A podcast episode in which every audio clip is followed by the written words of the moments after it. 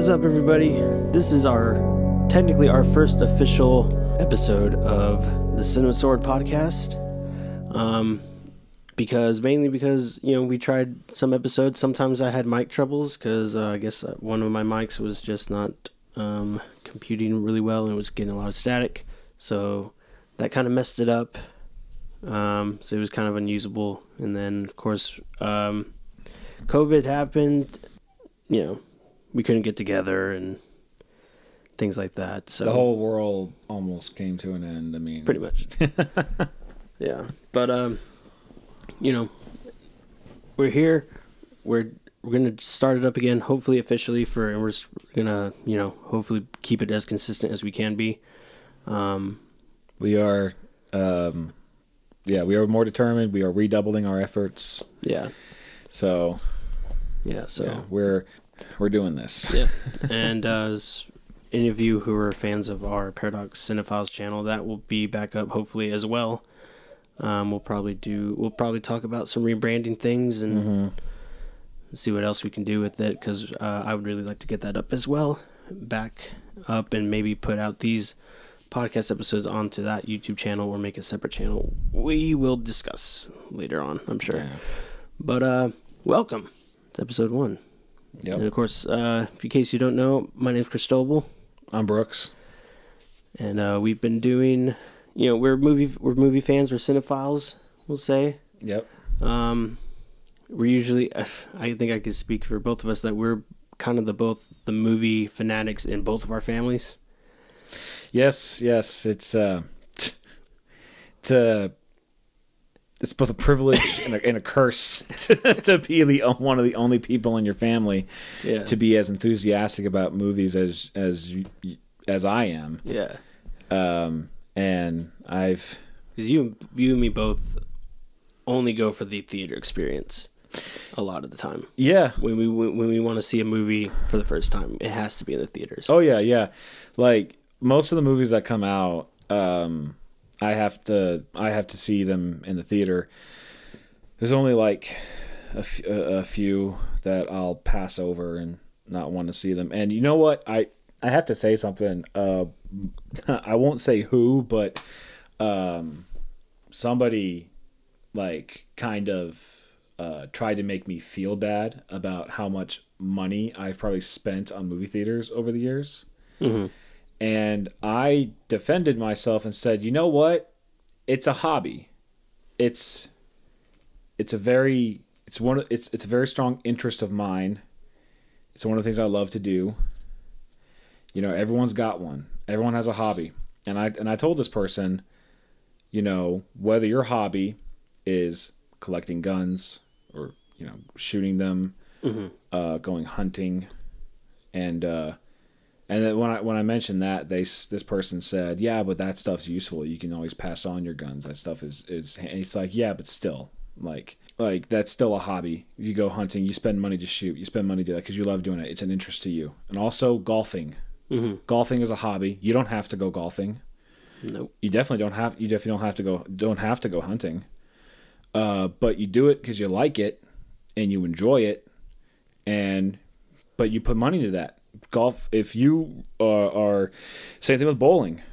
You like bowling? Like my father-in-law, he tries to go bowling like every once in a while, almost once a week. Yeah. And he's really good at it. He loves doing it. And he has his own personal stuff for it. He has like his own bowling balls. He has like his own. I think he has a bracer that you wear in your hand. And so yeah, golfing, bowling, hunting, you know, whatever your hobby is. Typically, whatever your hobby is, you put money into that hobby because you enjoy it. Yeah. And yeah, I could I've saved a bunch of money by not going to the theaters. Sure. But I wouldn't have had the great experiences that I've had going to see all these awesome movies. Yeah. And because the theater experience is really the prime way to see a movie, and everyone else who, if my brother-in-law didn't go golfing, you know, he saved money, sure, but he wouldn't have great experiences he's had golfing.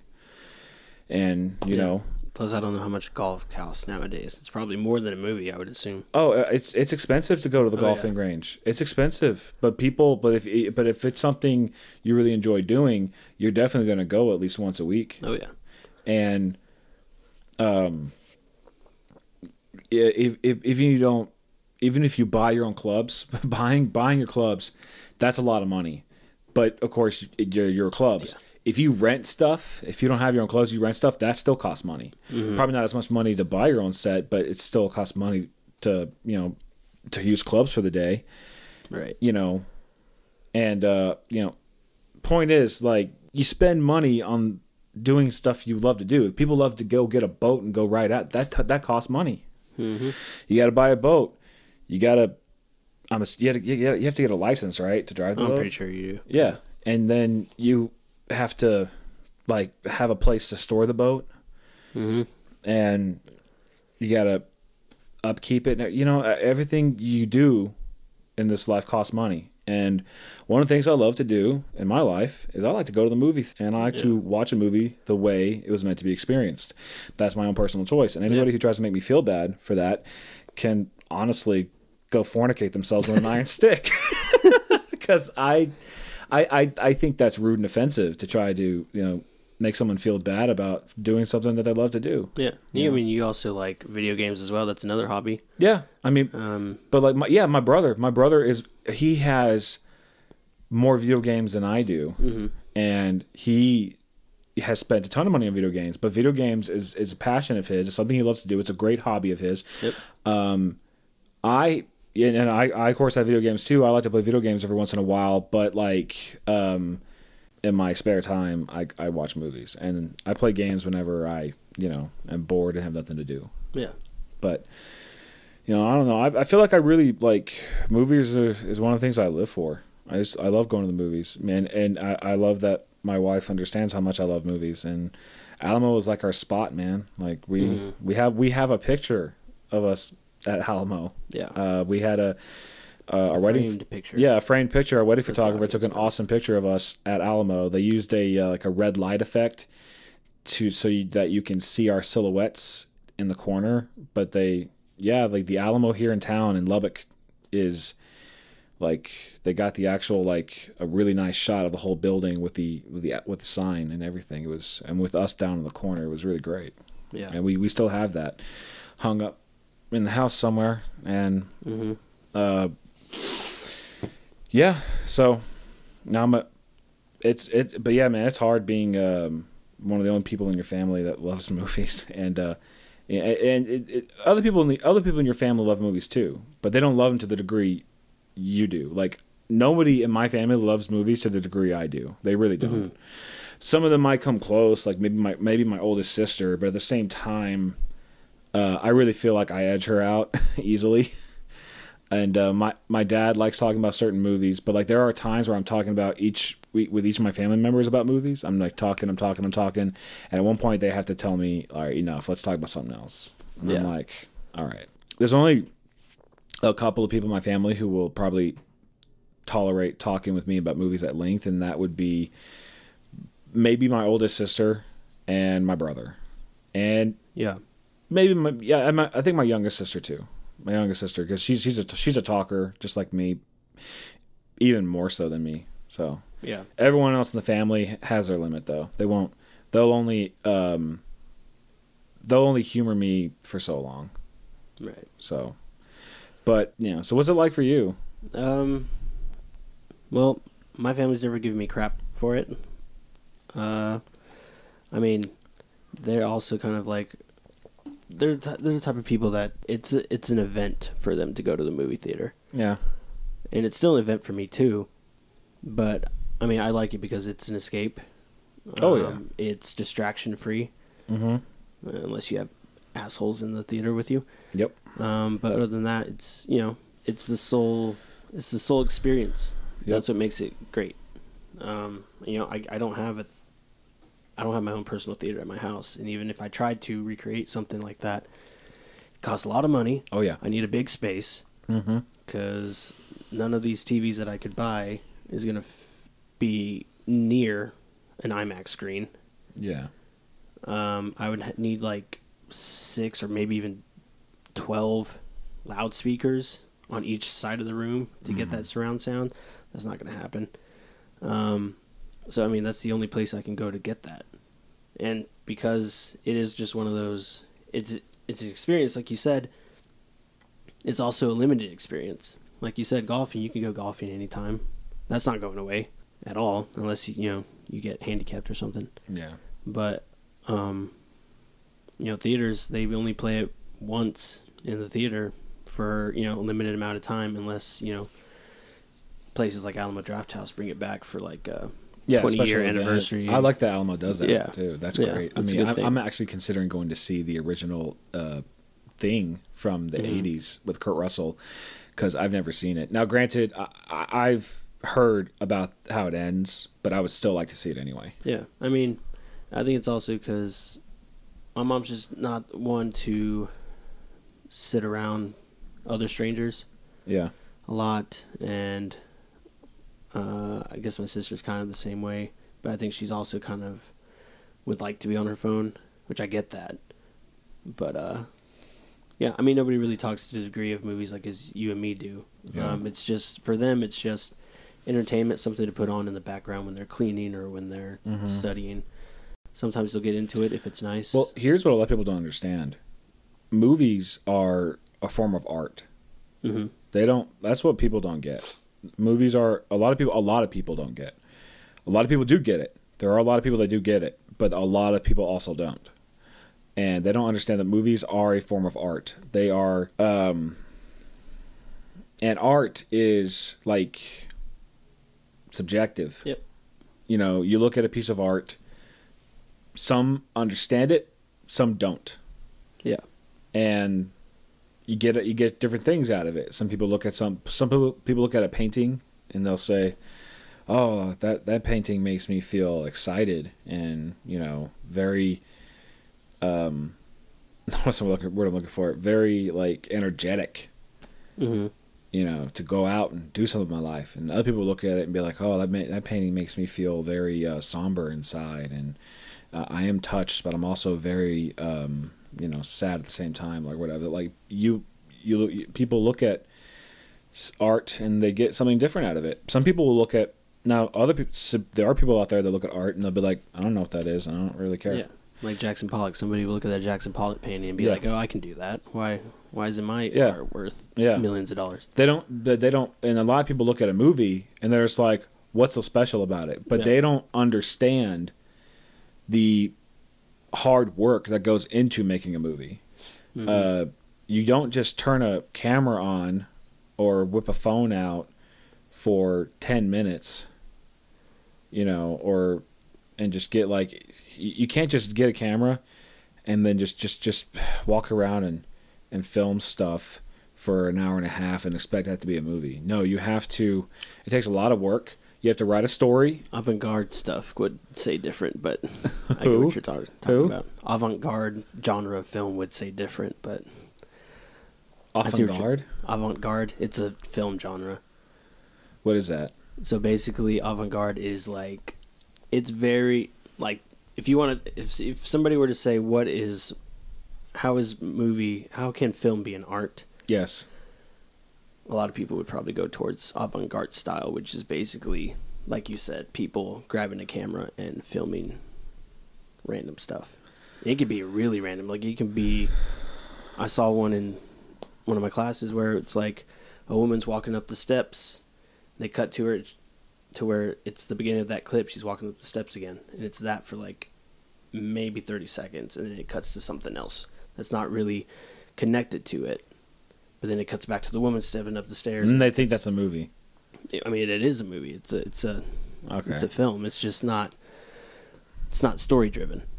It's not narrative.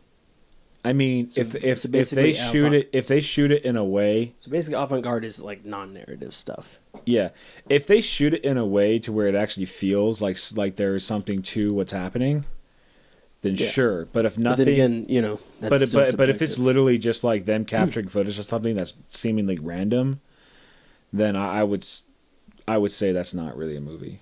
That's just you turning on the camera and just, you know, filming stuff, and it doesn't make any sense.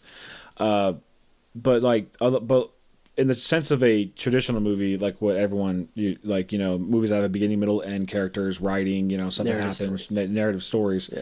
Yeah. People don't understand all the hard work goes into that. You have to write a story. You have to get that story approved. You have to get a studio to, unless you're going to fund everything yourself, you have to get a studio to help greenlight making the movie. You have to get a director to direct it. You have to get producers on board to help get it made. Even if you are doing it by yourself, it's way more harder work. Oh yes, that. Oh yeah. You need crew people. You need camera crew. You need lighting and sound. You need you need people who come in for costumes, especially even normal movies, like movie every day, that don't take place in period pieces or fantasy worlds or whatever, where people are going to be wearing regular clothes in the movie. Yeah, you can't just. Actors aren't just going to show up with their own clothes. Oh, yeah. I mean, they will come to work in their own clothes, but they can't wear their... Unless your movie is, so low budget or to the point where you're like, you know what, his clothes actually work, I don't care. A lot of the times, you're going to want certain characters to wear certain clothes, but your actors are probably not going to own clothes like that, so therefore you have to make the clothes. You have to make the clothes, you have to buy the clothes, you have to get the clothes. The costume designers have to design a clothes to for instance, here's a random thing. Cruella, the movie Cruella on Disney Plus. I haven't watched it, but I'm sure that even though most of the time everyone's probably wearing normal clothes in that movie, Cruella at one point is probably going to wear a very significantly standout outfit that will be like a regular outfit, but it's going to be very special to her character. So therefore, they had to design that. Yeah, and. So on top of that, you have to hire actors. You have contracts have to be drawn up, like how much are the actors going to get paid for this, and it goes on and on. And then when you actually start shooting the movie, you have to frame at the shot. You have to set the mood. You have to get the setting. You have to, see it, and if something doesn't work, you have to adapt. You have to figure it out. And sometimes not everything you shoot is going to make into the movie. You have to. That's the other thing. After you're done shooting, you go into the post-production work. You can't just take everything you shot, throw it together, and call it the movie. You have to so much more. Careful work goes into post-production after the actual filming of the movie is wrapped. They have to go in. They have to structure all the scenes they shot. They have to make sure everything flows nicely. Maybe something has to be rearranged. Okay, you know what? That scene doesn't really work here. Let's move it here to earlier on in the movie. It flows better that way. Oh, that scene doesn't work at all. We can't fit it in. It just doesn't fit into the narrative. We've got to cut it out. And this breaks a lot of directors' hearts when they film something so great, but they can't fit it in their movie, which is why a lot of the times it's great that they can put it in a deleted scene special features. That way we audiences can still check out the scene that was made. Yeah, or director's cut. Yeah, or a director's cut if they... Well, to me, that's a whole nother conversation, but let's save that for another time. Because I could talk for over an hour about director's cuts and extended cuts and what's the difference between them. But... Yeah, no, and you have to, and then also after you get all the scenes assembled, you're like, okay, this is it. I got all the scenes assembled. If your movie needs special effects, then you got to add the special effects in. If your movie, and then a lot of people you got to clean up the audio. You got to add in sound effects for certain things. A lot of people like to add in clicking noises for whenever they open doors, or whatever. You have to. I love movies where there are. There's a lot of emphasis on the sounds of doors opening up, people moving objects around. I love it when there's you can hear the sounds of people doing almost everything, and it's particular. And those movies are particularly dramas. Oh god, what was that one we saw with Benedict Cumberbatch where he had to go to Russia? Oh crap, I don't remember. Wasn't it the name of it, The Courier. Yeah, there you go. Courier. The Courier had a lot of stuff like that, and a lot of emphasis of sounds for car doors opening, closing, people just putting on their jackets or picking up a pen, writing. You can hear the actual writing of the ink on paper. Closing the doors that stuff really helps. Bring a movie alive like that, and people don't. Those people don't think about that kind of stuff. No, And no, it's point is, and there's so much more I could talk about, but point is, like, there is so much. Oh yeah, music too. You don't forget music. You have to use music to keep your movie, to bring your movie to life. The Lord of the Rings trilogy would not be nearly as good as it is, with the reputation it has, if it weren't for the music. The music, yeah. I mean, the actors did a great job. Everything looks great. The shots are amazing. You know, the action was good. The all the actors gave 110%.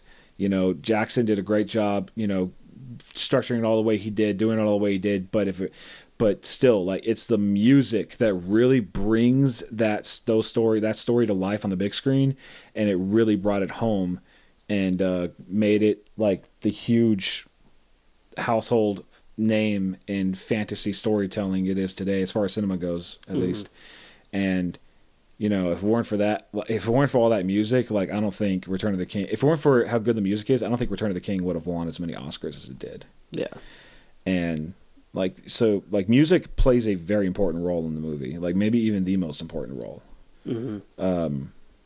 So yeah, no, like, movies are incredibly much more harder to make than people think they are. An experience I could tell you about firsthand is that when I directed my short film, we asked the actors to bring clothes, like, we had to tell the actors what we wanted them to wear. Yeah. So that, like you said, that has to play into it. And if they didn't have that, we offered to buy them that.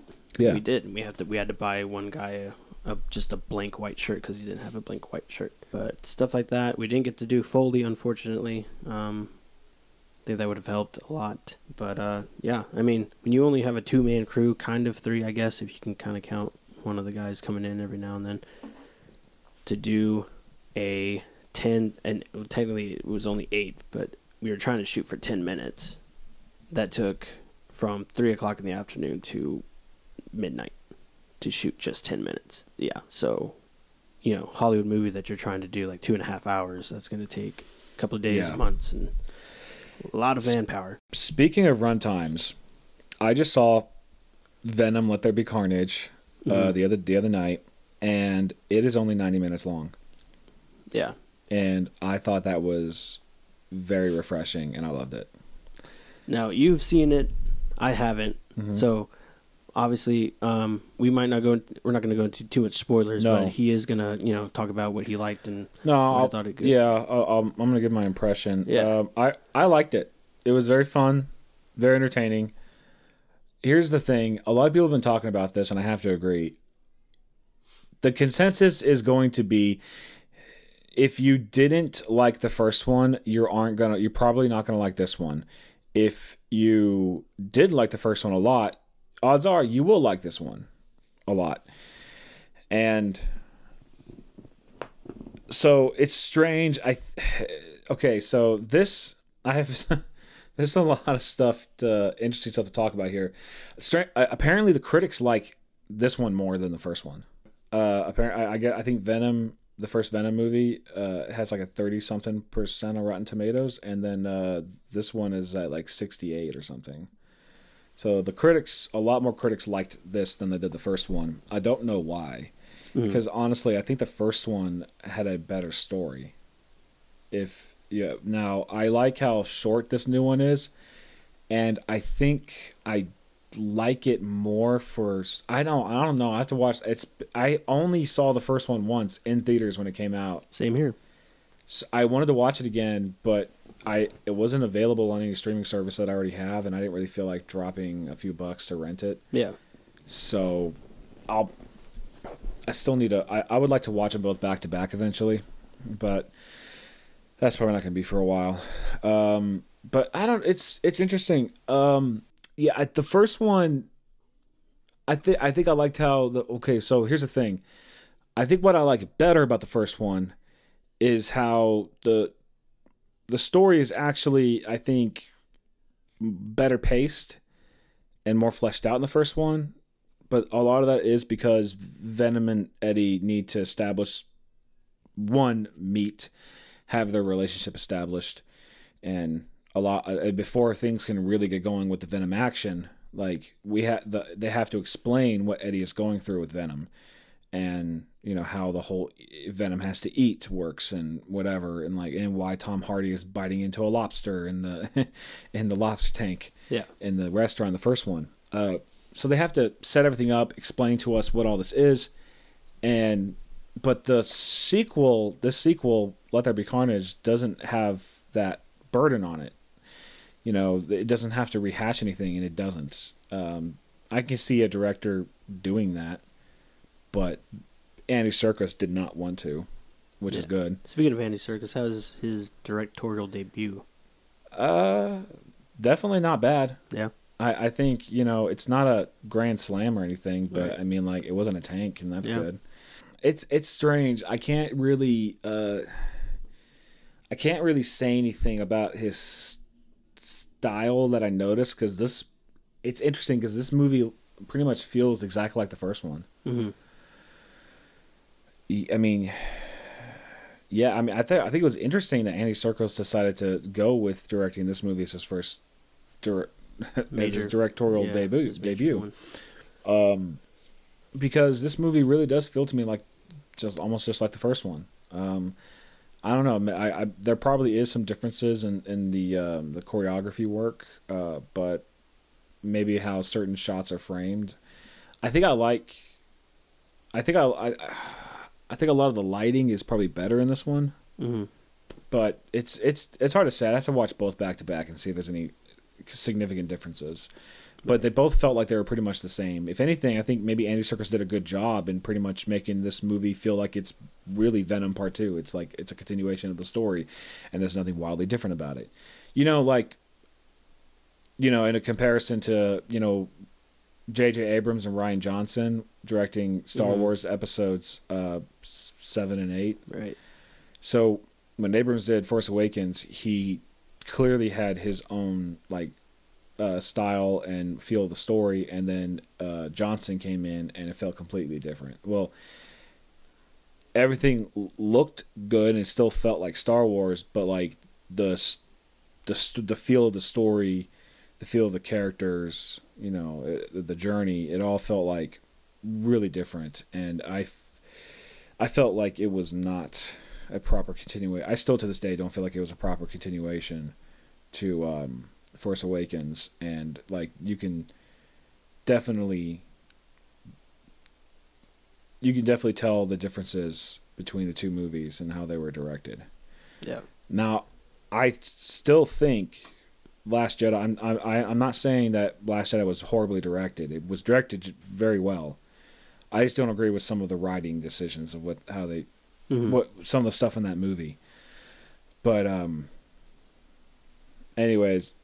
Andy Serkis did a really good job with making Let There Be Carnage feel just like the first Venom movie, because I remember you saying a couple of years ago when Venom came out, the consensus was it's not great, but it's not bad. Yeah. To me, the same goes for this one. Not great, but not bad. It's good. I like it. Entertaining, solid, and I like how short it was. It didn't need to be very long. I keep asking myself, did it have to be longer? Did it have to be 10 minutes, 15 minutes longer? Would that have elevated it? I don't think so. But I'm not sure. I think maybe 5 minutes might have really helped the story a little bit, because a lot of the movie takes place in one night. I just have to say, like, most of the movie takes place in one single night. Gotcha. And which I thought was very interesting. Because at one point I could tell that was what was going to happen pretty early on. I was like, "Oh, are you serious? This is all happening in one night?" Like, okay, I'm gonna go ahead and say this much. If I remember, is this really correct? I think so. I don't think I'm wrong here. I'm not 100%, but I'm pretty sure I'm right. When Cletus Cassidy turns into Carnage and escapes prison, and then he goes on and he does whatever else he does in the movie, and then him and Venom fight, and then everything gets resolved at the end. That all happens in one night. Okay. Just giving you an idea. Like, it's yeah, this movie doesn't waste time dilly-dallying with anything. It really just focuses on its story, and like, I kind of liked that about it. They didn't waste any time. It just set everything up, and then it all, and then once one story beat happened, everything else fell down like a domino effect. Yeah, there wasn't any stopping or lagging or like dragging, because some movies, as great as they are, you can feel the runtime. Oh, yeah, like for sure, like Blade Runner 2049, amazing movie. Yeah, such an amazing movie. It's 2 hours and 40-something minutes long, and you can feel it as you watch it. I remember I was in the theater watching that, and at one point I was like, wow, I am really feeling the length of this movie. I think I was probably like an hour and 40 in, going on to 2 hours, and I was really like, this is taking a while. But that's because of how slow-paced the movie was. Yeah. But Venom: Let There Be Carnage is very fast-paced, and... it's very funny, entertaining, and it's once Carnage comes in, he is absolutely ruthless. I want to say this though. I was kind of excited to hear Carnage speak, and I like how they didn't let us hear his voice in the trailer. They kept very focused on Woody Harrelson. That said, I don't really care for Carnage's voice too much in the movie. It doesn't mean like it was a bad choice for playing the evil symbiote villain of the movie. It works. It plays the role. It plays the part fine. Fills in the role pretty well. Whoever the voice actor was doing the voice of Carnage, like, I'm not saying they did a bad job. They did a good job. I just really think they should have gone with a different kind of voice for Carnage. That's not Carnage's voice to me. Now, I've only really ever heard Carnage's voice in one depiction, and that would be the really, I don't even know what year it came out. It could have been like very late. Actually, I think it was 90s. I think it was from the late 90s. The PlayStation 1 Spider-Man game. Carnage is in that, and Carnage, sounds like, he sounds like a cross between, Gollum and the Joker. Okay. Yeah, like he has like a crazy laugh, but he also is like a wild animal, and that's how he. And I just remember a certain way he laughed as he attacks Spider-Man, and I was expecting a voice not just like that, but something on that level, similar. But no, they went completely a different, typical route, and it doesn't ruin the movie. But I remember thinking like, okay, that works, but you could have done a better job on the voice.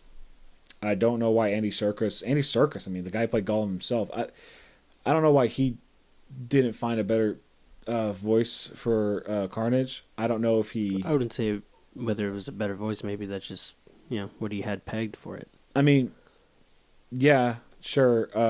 But I don't know. Like, I wonder... if he had something different in mind, and if the studio said, no, we want to do this one. I mean, that's another way. Because I really think Andy Serkis is creative enough to do something. Like, heck, I almost... I don't know who voiced Carnage in this. I almost want to look it up. But I really think, like, why didn't Andy Serkis do it? Because I think if he could have done it, he could have done something interesting with it. But I don't know. Yeah. Could have been Woody Harrelson. If Tom Hardy did Venom, I wouldn't see why. Is Tom Hardy Venom? He voices Venom, really? I was wondering about that. I didn't, because I think Haley asked me that, and I didn't know if that was true or not. Oh, good Lord. Venom, Let There Be Carnage. Okay.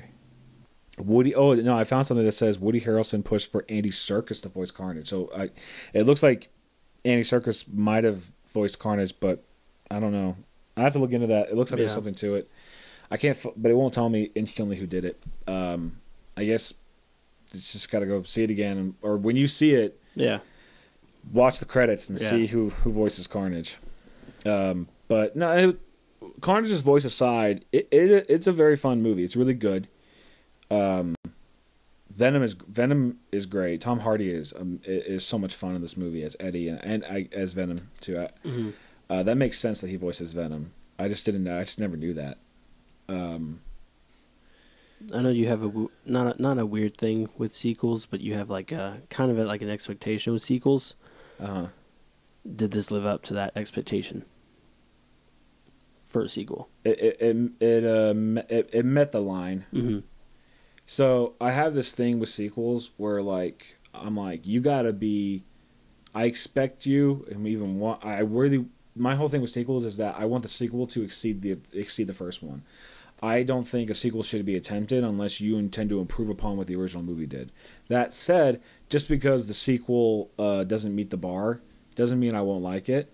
It's just like, oh, well, you know, you didn't ideally do what I hoped you would do, but, you know, I like you anyway.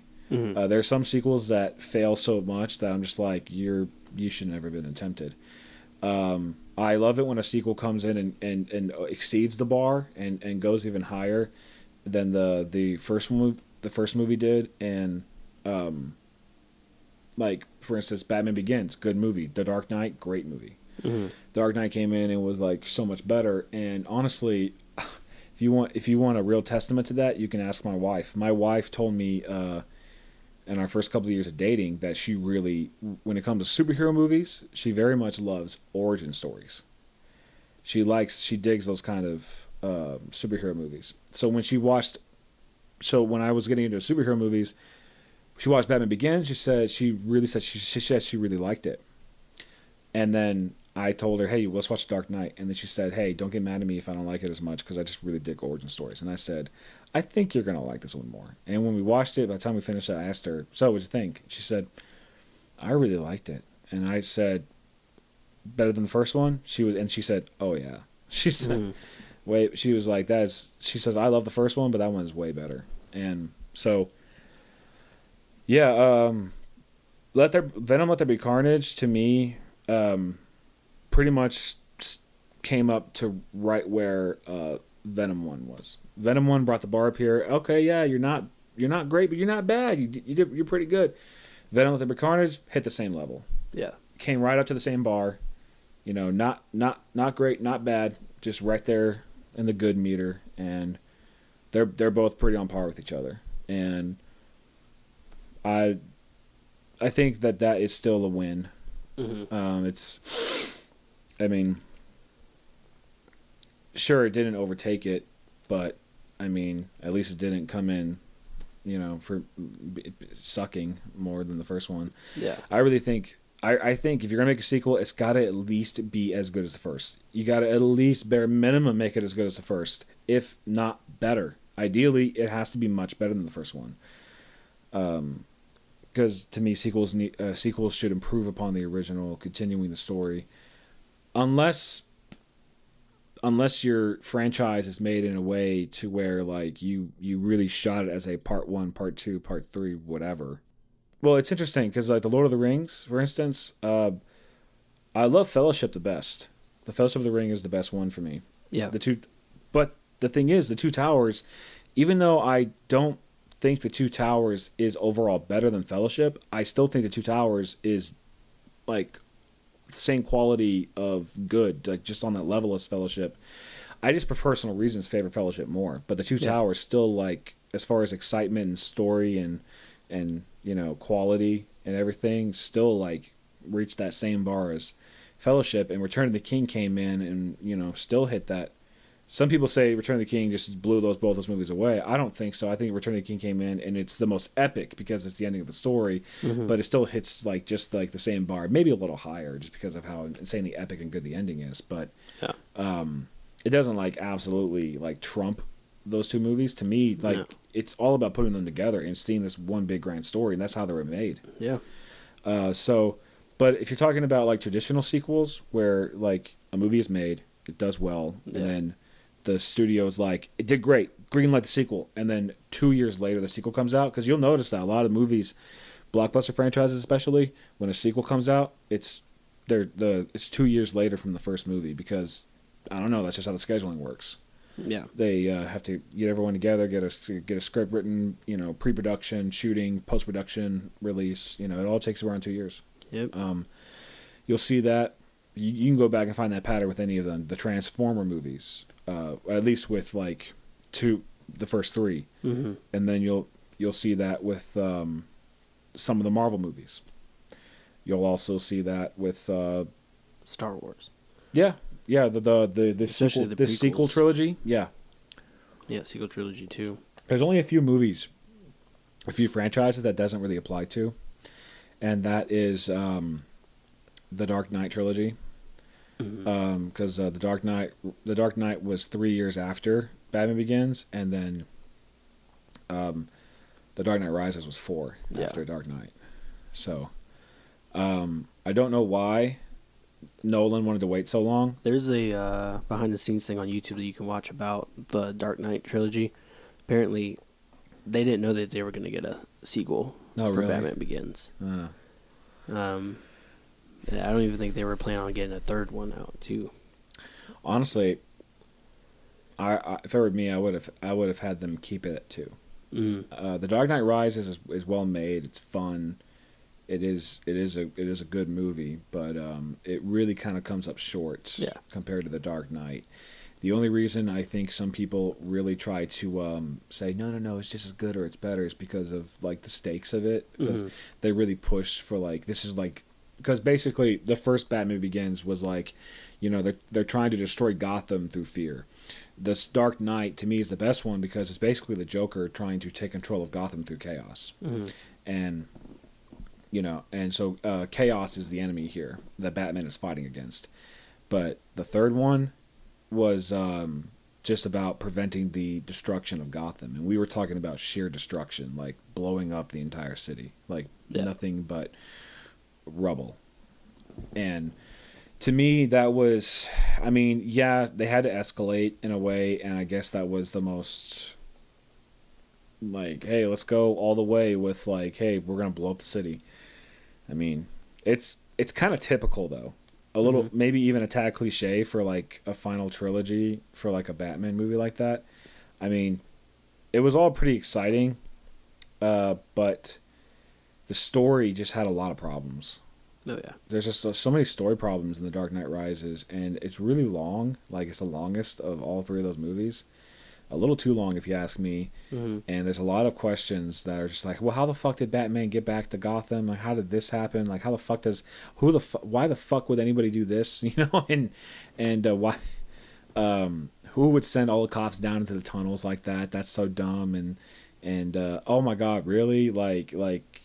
Joseph Gordon-Levitt recognizes Bruce as Batman all because of the way he spoke a certain day. That's BS. And this whole, and then how they kind of forced. I don't like how Joseph Gordon-Levitt's character was basically made out to be Robin because they said, "I like your legal name, Robin." I was like, that was the biggest face palm for me. I was like, you've got to be kidding me. I was like, just have his name be Dick Grayson. Yeah. Biggest eye roll I've ever had for a movie, like a Batman movie. I was like, wow, like that. I can't believe that. Like, mm-hmm. What was the problem? Why? I guess they wanted to hide the reveal that he would be that he's like Robin, or like he's going to be the next Batman. That's the thing. Like, he's not going to be Robin or like Nightwing. He, to me, it's like he's basically going to be the next Batman. Yeah. And I just don't like how they. There's a lot of story executions I didn't like. Tom Hardy is he's pretty entertaining as Bane, but a lot of people don't understand how big Tom Hardy is, and Tom Hardy ain't that big of a dude. And Tom Hardy was approached by someone years ago when this movie came out, and this guy, and like a fan at an event, like this guy was like, "Oh my God, you were so big! Dark Knight Rises, you were so big!" And Tom Hardy told the guy, "I actually wasn't that big. Like they made me look big, but I wasn't that big." Mm-hmm.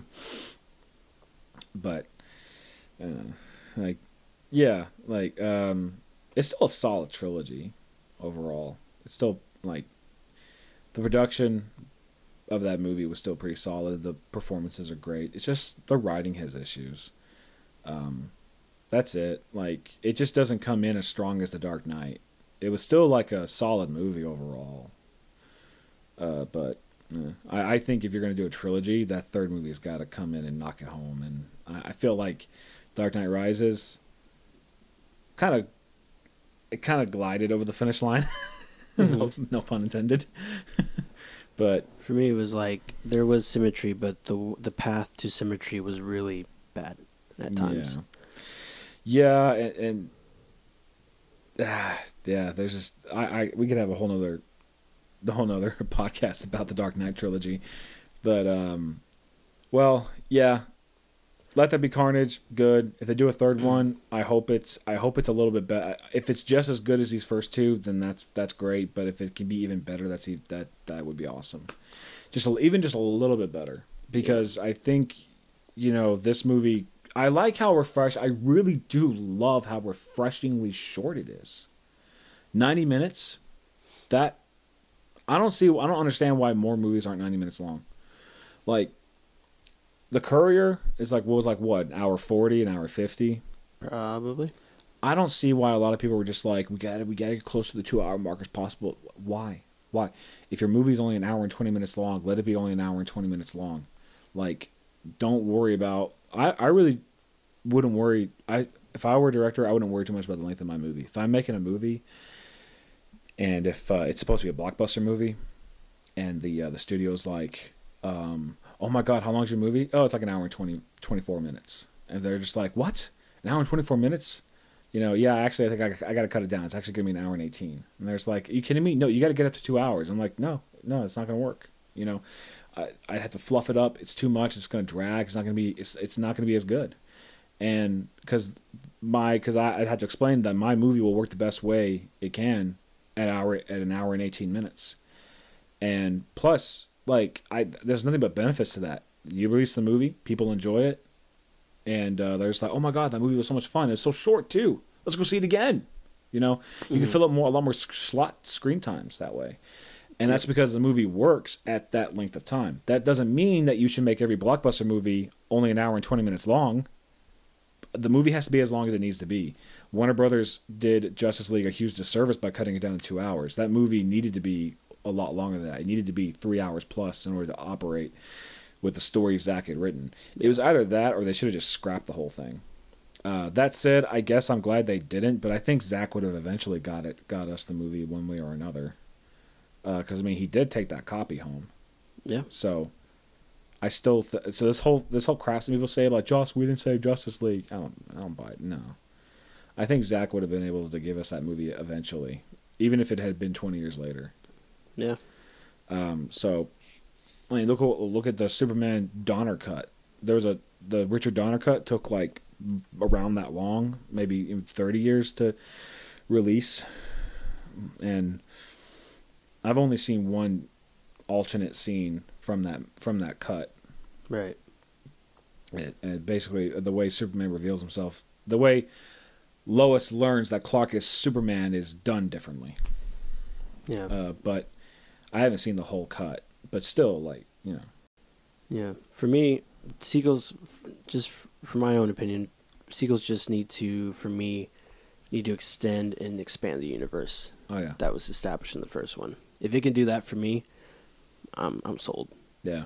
So, Lord of the Rings does it really well. Dark Knight obviously exceeds that. I mean, I also wanted to improve in epicness, but if it doesn't improve in epicness, as long as it does those other things, then I'm satisfied. Speaking of sequels, we didn't talk about this. Mm-hmm. We are also talking about trilogies. The Matrix trilogy. Oh yeah, we have that, and we also have a new trailer for the fourth one coming out. So, it did come out. Yeah. We have first trailer coming out. Or first one already came out. I'm sure we'll get more. Oh yeah, we're definitely gonna. Okay, here's the thing: we're definitely gonna get at least one more trailer. We're gonna get one more main trailer for this movie, but I think that needs to be it, because it makes sense that they're gonna give us at least one more before Christmas time. I think this was like, if it wasn't considered the teaser trailer, this is what first trailers usually are. They're like hype stuff. Oh yeah. The first trailer is like enormous hype. Yeah. Was this? This does not even a teaser to me. This to me is like the official trailer one. Yeah. Is this titled a teaser trailer? I'd have to look again, but I feel like teaser trailers are starting to get up to like that 2 minute mark. Really? Which is Oh man, because I think a teaser trailer is supposed to be a minute long trailer. Yeah. That's supposed to be a shorter thing. Yeah, and then the official trailer is like 2 minutes or so. And this one to me was an official main trailer. If there was a teaser trailer, we missed it. I don't know, like, because I don't think it needs to be another trailer. Preferably, I wouldn't want another trailer, is what I mean. Because this one was so damn good. Mm-hmm. It was so exciting. It left so many questions to be said, but they showed a lot of stuff, but they left all the context out. They left all the context out, and they just showed us a bunch of images of stuff and footage of stuff that happens, and we're all left wondering, well, when does that take place? When is this? Like, what is that? You know, and what does this mean? And it's so amazing and so much fun, and I like how this trailer shows how Neo is going to be more vulnerable in this, even though he still kind of has access to his powers as the One, and it looks like his powers as the One are changing or evolving, because he's got this thing where he can force push now, but it looks like every time he does it, he has like a bright light that appears in his hands. Mm-hmm. We see a light effect when people get pushed, when people get blown back in this trailer. It happens twice, and you can see a ball of light at the center, and I think that both times is from Neo when he pushes back Morpheus, and then I think he does it again when he's like surrounded by police or whatever. And the agents look fine. I don't know. I'm wondering who the main antagonist is going to be, but I especially love how Neo seems more vulnerable in this, because it looks like there's a scene where he's completely at the mercy of an agent, because you see the agents, like the agents have they have the big old automatic guns.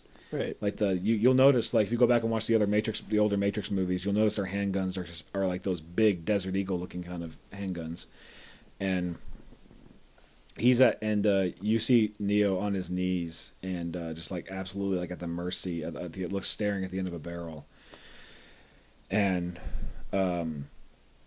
so but then you see he's stopping bullets with Trinity by him, and Trinity looks like she's been through the ringer. She's got blood coming from her nose. Yeah. And but he's stopping the bullets, but he doesn't have one hand up. He has both hands. He looks like he's focusing really hard. So it's like he kind of has access to his powers, but he can't fully control them, or he can't master them like the same way he used to. So like it's interesting to see like what that means and everything.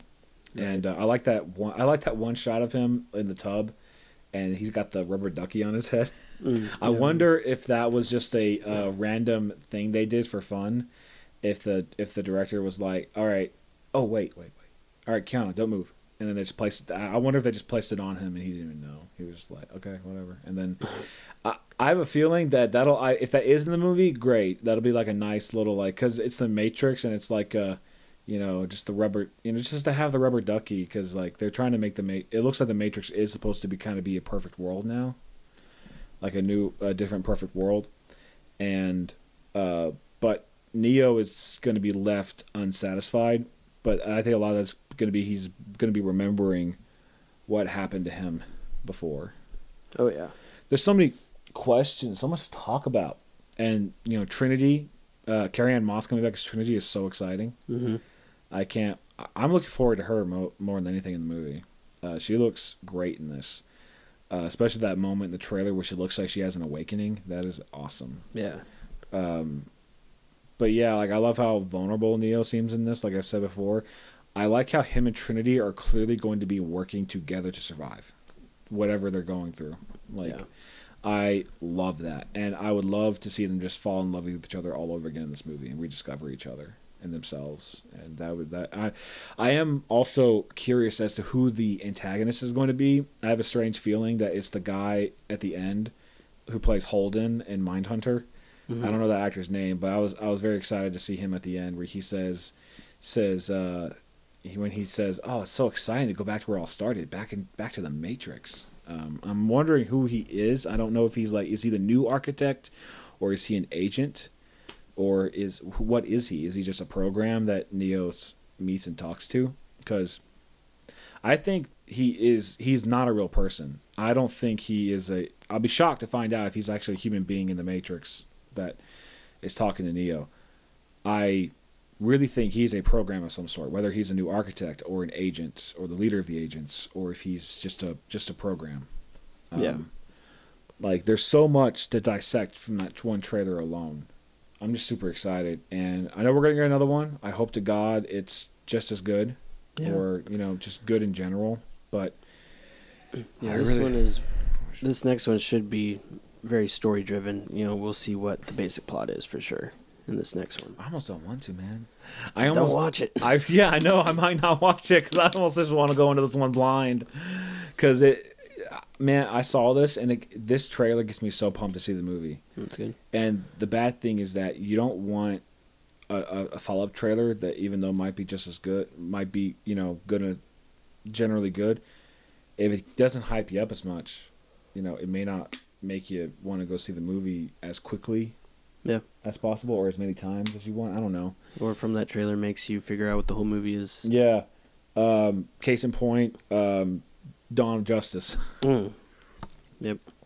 That first big Comic-Con trailer was B-E-A beautiful. It was amazing, exciting, epic, action-packed, and you didn't know what was going on. And people were starting to draw conclusions, but they were really looking in the trailer for them. And then that third trailer came out, and it pretty much spelled out the whole movie for us. Yeah. Like, that third trailer, the Doomsday reveal, that pretty much, and the Trinity at the end showing them all standing, I was like, okay, so Batman and Superman are going to fight. Before I watched the movie, months before I watched the movie, I was like, great, Batman and Superman are going to fight, they're going to resolve, and then they're going to fight Doomsday in the final act, and Wonder Woman's going to show up. That much I knew, and that's what happened. Mm-hmm.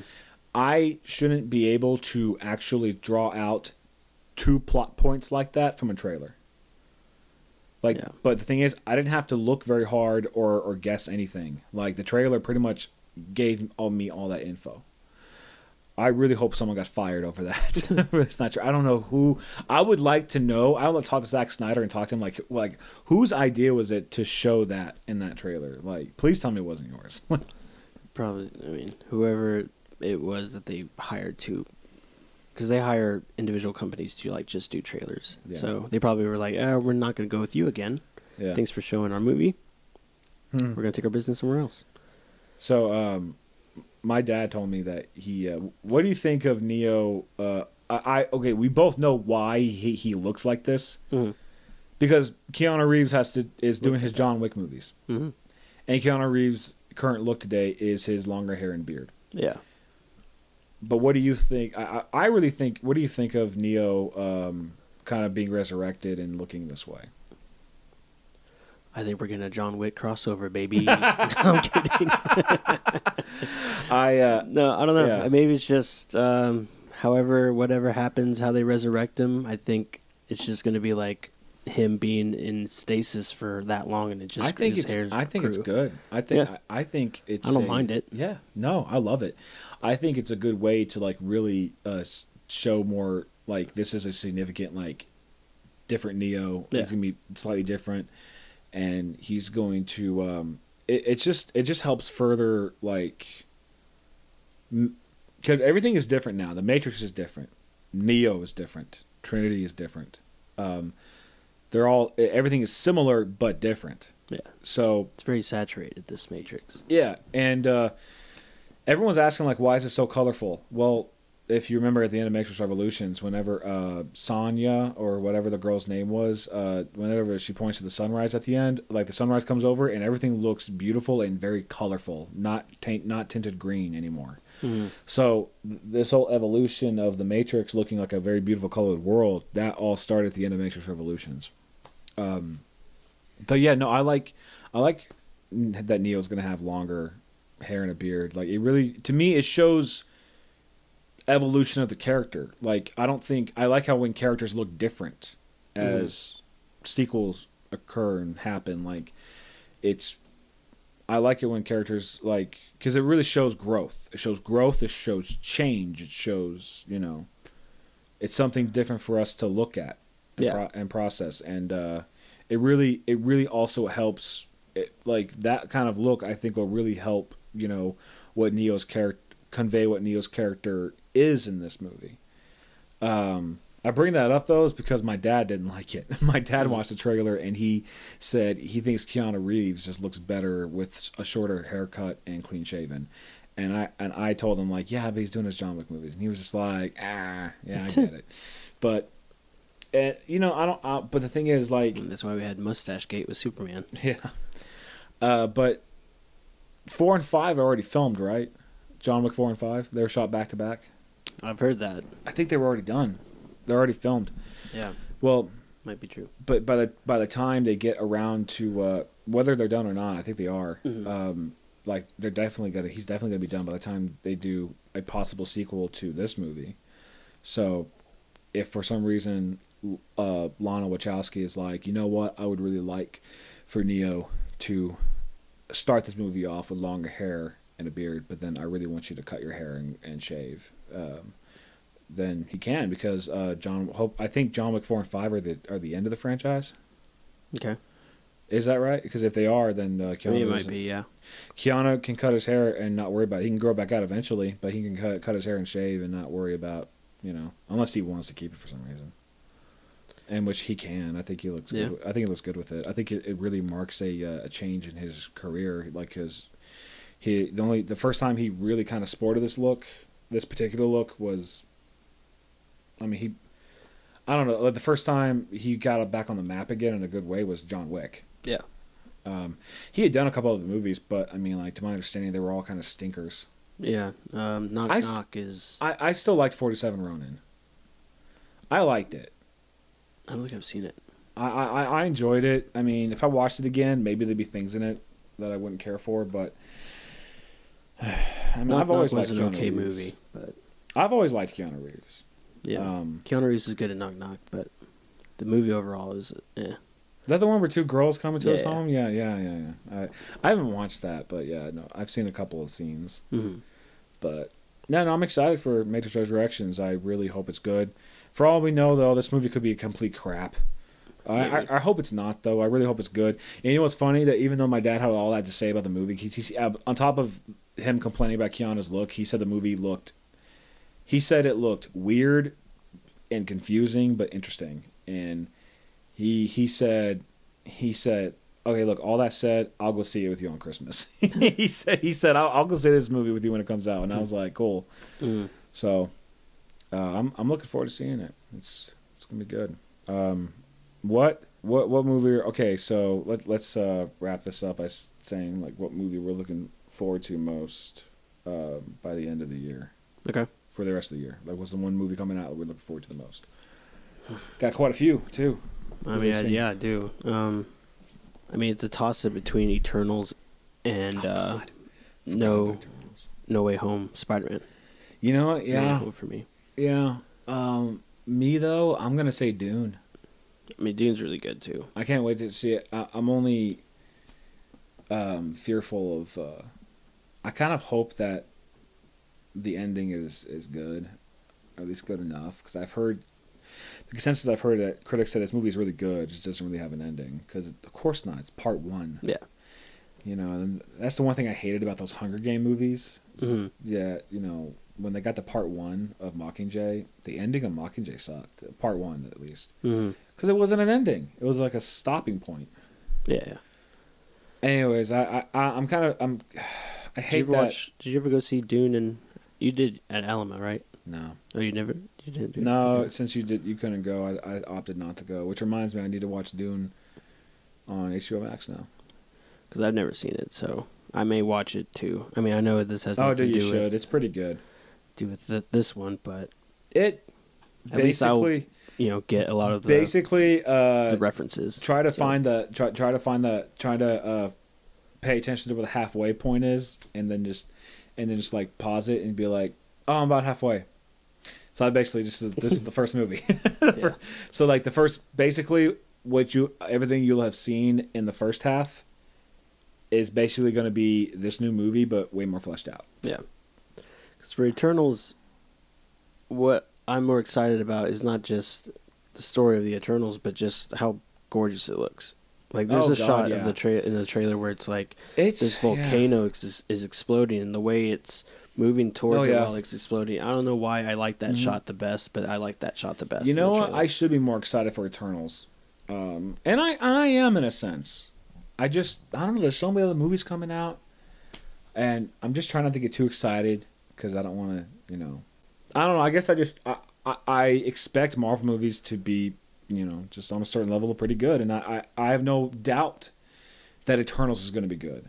But I guess I should be even more excited because Marvel, the Marvel Studios and Kevin Feige have been like really trying to say like, hey, this is possibly like the best movie we've ever done. Yeah, I think that's another reason why I'm kind of excited. Yeah, but I'm still trying not to get too excited because like as good as it seems to be, there's a few things about it that kind of that where I'm gonna be like, yeah, that was amazing, but I don't think it's gonna be my favorite Marvel movie. Mm-hmm. I don't know. We'll see. I just don't want to get hyped up too much and then get disappointed. I would much rather go in, and then it blowing me away. I would much prefer that. So that's why I'm trying to keep myself from getting too excited. But Spider-Man No Way Home for me also, of course, just the fact that there's rumors that we're going to get Tobey Maguire and maybe Andrew Garfield. I know he's denying it. But who knows? Ask the director; they'll deny it. Right, yeah. Ask the screenwriters; they'll deny it. Ask the crew; they'll cut their tongues out before they tell you. Ask Tom Holland; he'll say it right away. Yeah, ask Tom Holland; he'll say it right away. Yeah. Damn him! But just watching Tommy Boy needs to keep his mouth shut, right? Tommy Boy. But just after watching, keeping up with the Disney Plus series and stuff like that, watching Loki. Yeah. If you know how that ends, for you people out there who haven't watched it, I think you should get on it. It just makes me more excited for this whole Phase 4. Yeah. So, and of course, how that leads into the next Marvel movie after that, which is Doctor Strange. So, dude, I can't wait for Doctor Strange 2. It's going to be so much... Oh, God, I really can't wait for that movie. Yeah. If I had to pick the one Marvel movie I'm looking forward to most, it's not Spider-Man No Way Home. It's Doctor Strange 2. Yeah. I can't wait for that. I love Benedict Cumberbatch as Doctor Strange. I love how he's going to have a big role in No Way Home, but I'm just really excited for his, after hearing like what his second movie is going to be like, mm-hmm. or be about, I can't wait. Yeah.